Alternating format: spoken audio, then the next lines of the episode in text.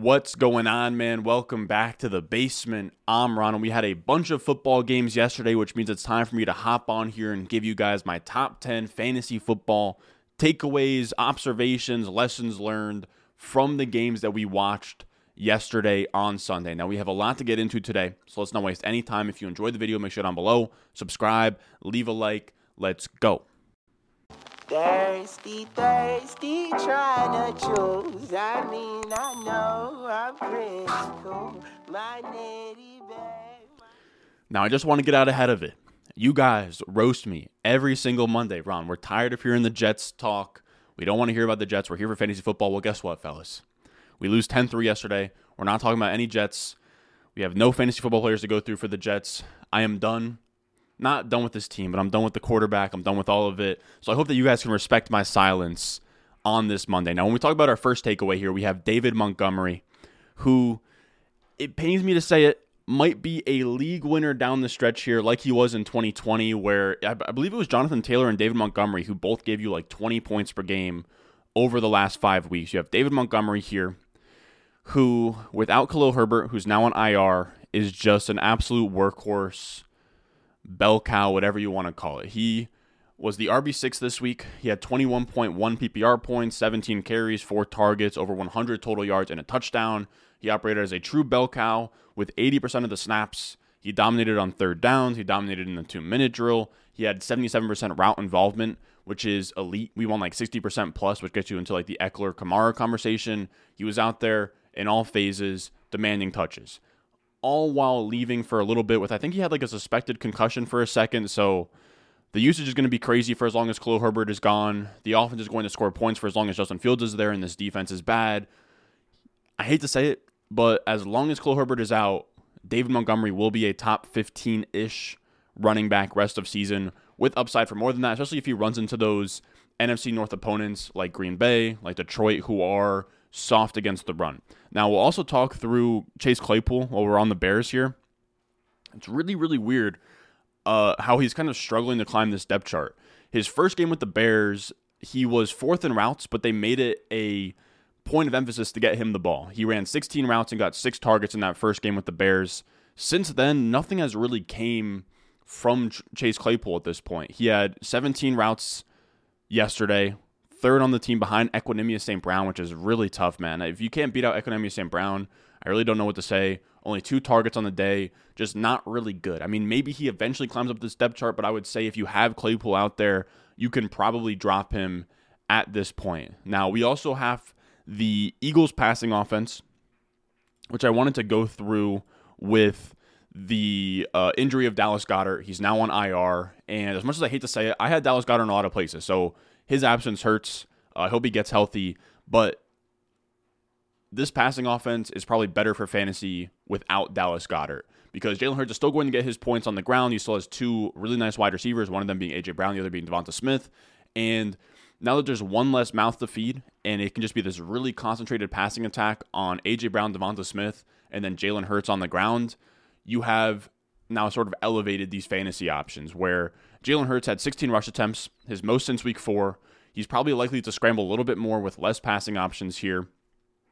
And all of his passing uh, attempts were really concentrated on AJ Brown and Devonta Smith. AJ Brown had a 28% target share. Devonta Smith had a 36% target share. They both combined for a 64% target share of this passing offense. That's how it's going to probably look moving forward. We're like 60% to 65% plus of the targets will be going to just these two guys, which means Devonta Smith is probably a firm wide receiver two option rest of season, and AJ Brown is a firm wide receiver one until Goedert comes back, and it kind of probably pushes them back from like firm to probably like fringe wide receiver one, fringe wide receiver two area. Now, our third takeaway is with no Jaylen Warren, Najee Harris is back to an elite workload. And it's definitely interesting because it, it probably tells us that the Najee Harris fall off here has probably been a little bit more to do with Jaylen Warren than it's had to do with Najee Harris being awful. Uh, Jaylen Warren is gone, and what was once like a 60 40 split you'd assume that if they still wanted to spell Najee Harris and wanted to keep his touches low, that Benny Snell would just come in here and probably assume like 25%, 30% of the, the snaps. That was not the case at all. Jaylen Warren left in the first quarter after three snaps, and Najee only left the field after that three times. He played 67 of 70 snaps without Jaylen Warren, which is a, ni- a wild 95% snap share. He also had 21 carries and six targets, which would be, or 20 carries and six targets, which is the most opportunities that he's had in a game all season. We don't know how long Jaylen Warren is out for. Uh, I believe it was a hamstring injury, which means it could linger. So as long as Jaylen Warren is out, Najee Harris is a pretty firm RB1 if he gets this kind of usage where, like, you know, you're at 20 plus carries, five plus targets in a game. It would be really difficult to not at least give like 16, 17, 18 PPR points per game with that kind of usage. Now, our fourth takeaway is Gabe Davis is kind of a target earner. If we look at this last stretch that he's been on, it's kind of been quiet and under the radar. But the big debate with Gabe Davis this whole offseason was he had like a 10% target share on a per route run basis. He was more like 16, 18%. And it was the stats guys saying he can't command targets.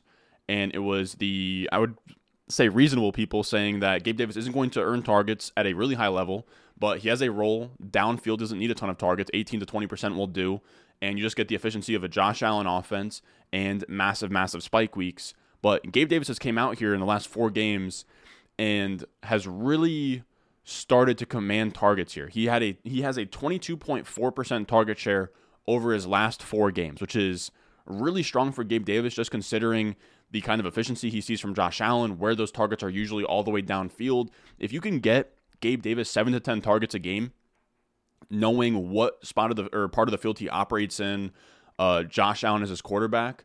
That's a lot of fantasy points that he could be in store for right now. He was at 12.4% target share over his first over his first 5 games. Hold up. Jeez.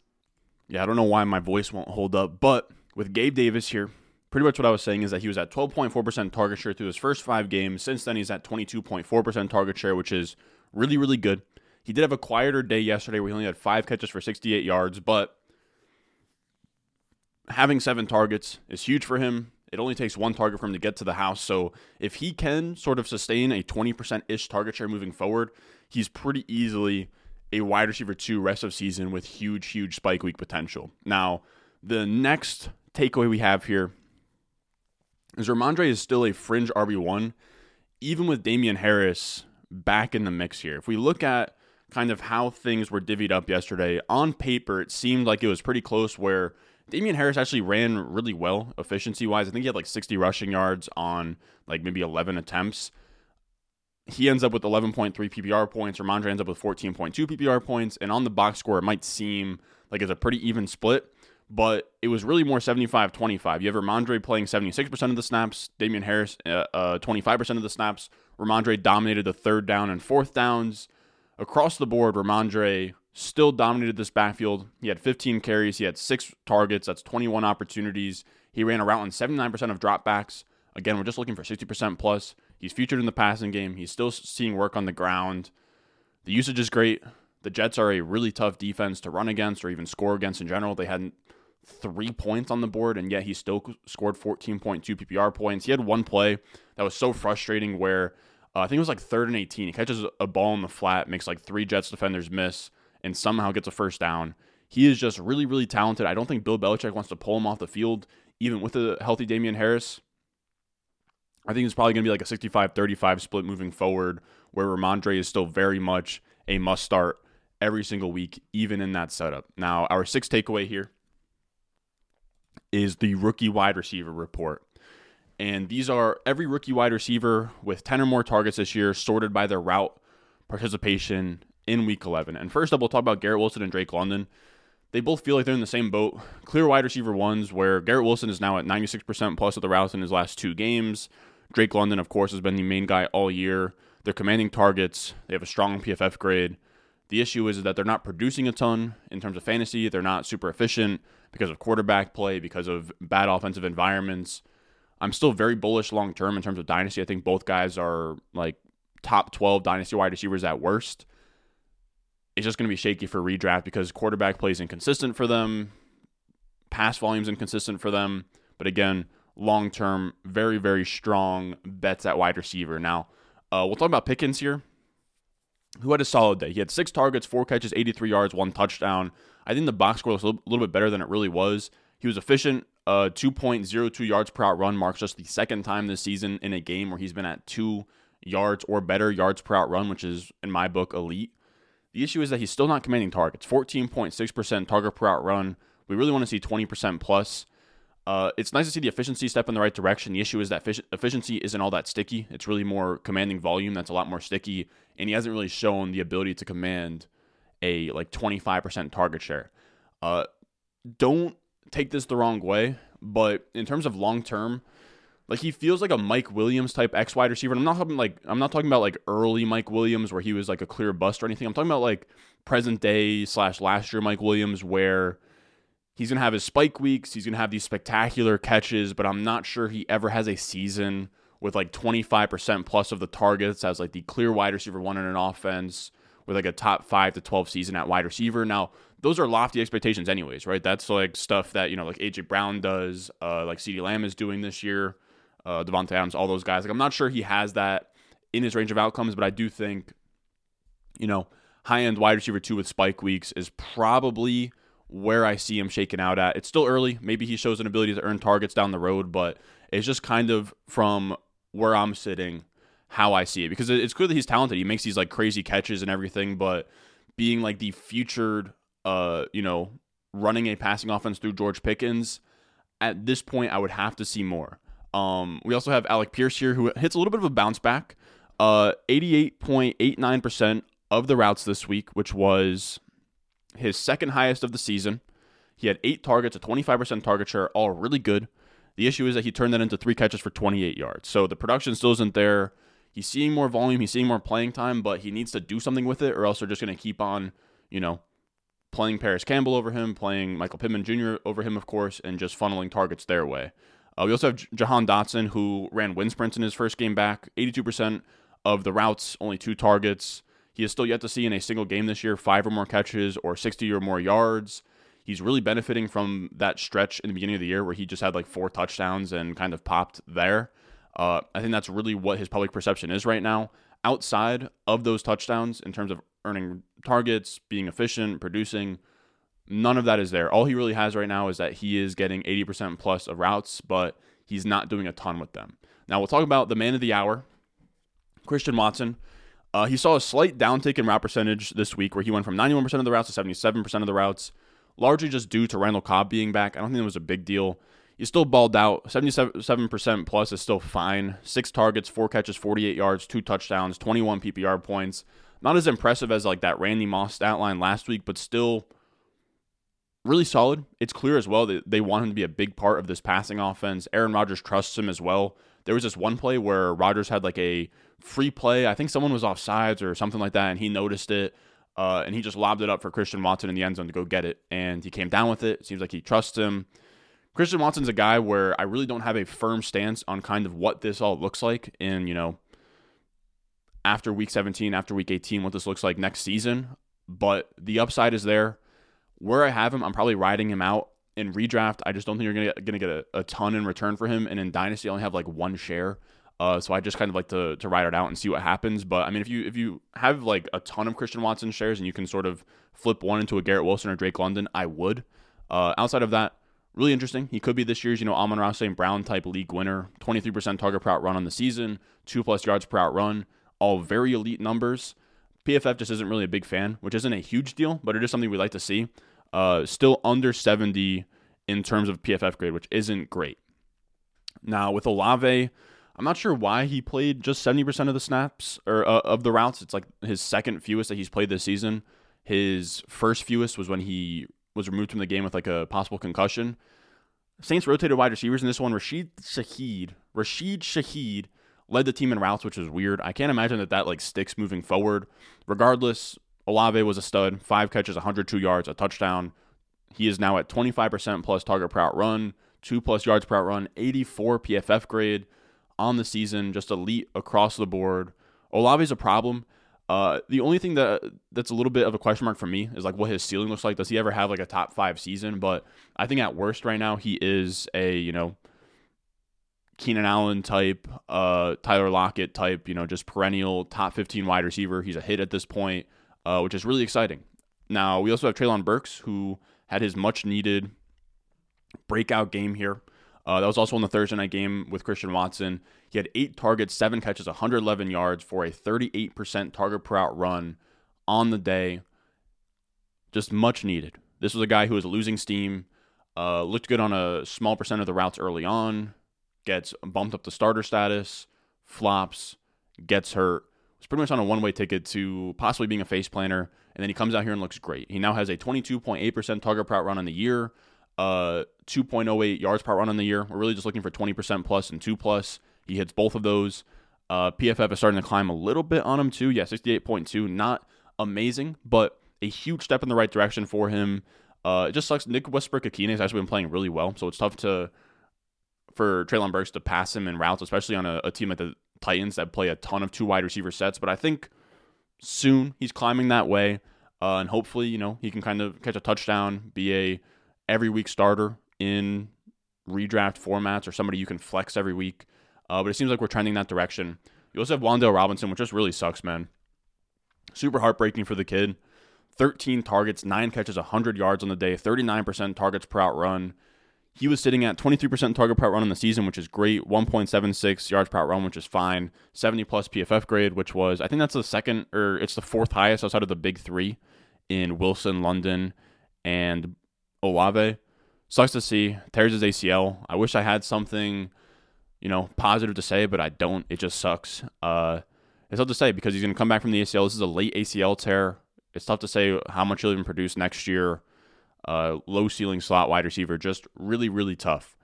Uh, we also have Sky Moore, who, on a positive note, hit a season high in targets, receptions, fantasy points, yards, route percentage, everything.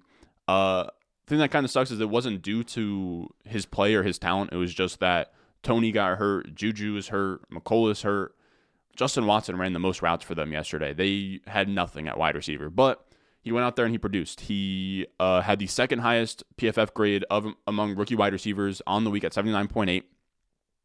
Showed signs of life here. Looked good. Didn't cost and fumble and, you know, fumble away the game or muff a punt or anything. He looked good. He looked fine. Uh, hoping that this is kind of a step in the right direction. We'll see if this Kadarius Toney injury sustains. I think Mecole's already on IR. Juju should be back next week though. Maybe he gets into the mix more. We'll see. Uh, and then also we have Khalil Shakir, Tyquan Thornton, David Bell, which has just been more of the same from what it, we've seen from them all year. Uh, David Bell still not doing a ton. Khalil is just a rotational slot wide receiver at this point, and Tyquan Thornton is running routes and doing pretty much nothing with them. Now, our seventh takeaway here is TJ Hockenson's role in Minnesota cannot be overstated. It cannot possibly be overstated, his role in Minnesota. He is now just dominating volume right now. If we look at his time in Detroit this year, he was at a 16.4% target share with only one game of nine or more targets, which was the infamous uh, Lions Seahawks game where he went off for like almost 40 points. With the Vikings, he's at a 22.3% target share, and all three of his games so far, he has had nine or more targets, which is absolutely insane. He, I want to say he dropped a touchdown or two. Some things could have bounced his way, but the volume is there. I think TJ Hockenson pretty easily for me is like a top five to six tight end rest of season at worst. Uh, we also have Antonio Gibson with some not safe for work X rated usage here. Uh, JD McKissic, I think it's official that he's out for the season. He has some kind of neck issue. And Gibson had just a 13 point game.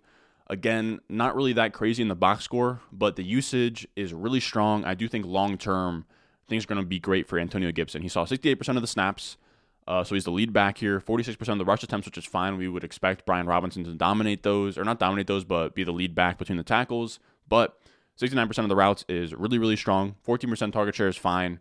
100% of the long down and distance snaps, really good. 100% of the two minute drill snaps, really good. 60% short yardage is good as well. Across the board, if this sticks rest of the year, Gibson is pretty easily an RB2 rest of season. Now, we also have Baker Mayfield, the wide receiver one killer, which is just so, so tough to see.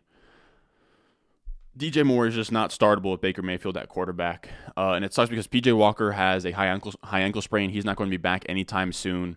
If you look at the splits, it's crazy. DJ Moore has 14.4 points per game with PJ Walker, 8.1 points per game with Baker Mayfield this year, 2.52 yards per route run. Anything over two is elite. Uh, so 2.52 with PJ Walker is amazing. 1.1 with Baker, awful. 32.3% target per route run. Anything over like 25% is really good. He was demanding targets with PJ Walker, goes down to 19.2% with Baker. And when you kind of ask yourself, like, what is the difference here? It's one, uh, I mean, Baker isn't even marginally that much worse than PJ Walker. PJ Walker's had some real stinkers this year. Uh, but if you look at Baker, the issue is that he holds onto the ball so long and plays out of structure and re- refuses to look at his first read that the target distribution is so much different in that kind of offense that's much more chaotic where he's holding onto the ball he's not really taking the first or second read and he's kind of just trying to make something happen. That just leads to him playing out of structure and finding a random wide receiver in places. Like i think they had a, a fumble with Shi Smith early on in the game. It just ends up being your quarterback throwing the ball to whoever's open instead of you know playing within scheme and getting the ball to whoever the the ball is supposed to go on that given play. So it just sucks for everybody. Uh, maybe Darnold comes in. I think that would maybe help a little bit. Uh, again, you're not really asking for, you don't even need an average quarterback. You just need someone that can get the ball to DJ Moore within structure. I think Darnold can maybe do that. He looked good through the first few games uh, last year and then just completely fell off. Maybe there'd be some hope. Uh, we also have our last takeaway here, which is like so funny. Just just puts this year uh, into perspective of what this has been for fantasy, Cam Akers was the lead back for the Rams this weekend, and it didn't matter. He had 14 carries, highest for him since week two this year, second highest for him on the season, and he only ended up with 6.1 PPR points. The offense sucks, the offensive line sucks. Uh, Stafford got hurt, just an absolute mess. Again, uh, Akers, I mean, it's good for him that you know he's I guess was the lead back in this game. It was really weird too. Darrell Henderson played the first four snaps and then got pulled off and yanked. Uh, yeah, it's just hard to have any firm takeaways here. The whole Rams offense is just ugly, man. Nobody's really startable at this point.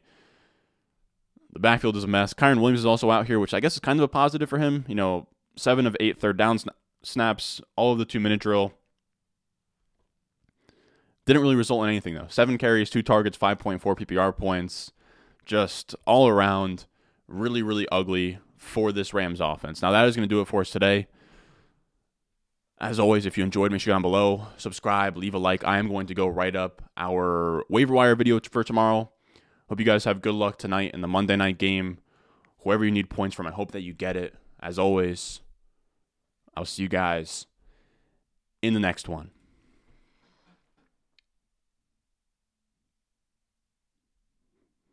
I think I screwed up pressing the button. Hold up. I got the juice, I got the juice. Channel, Chatham's on. Foolies glad I'm home. Even my haters kinda glad I'm on. Rest in peace to my vagabond. Rapper song, singer, suspended, subpoena. Meaner's dream.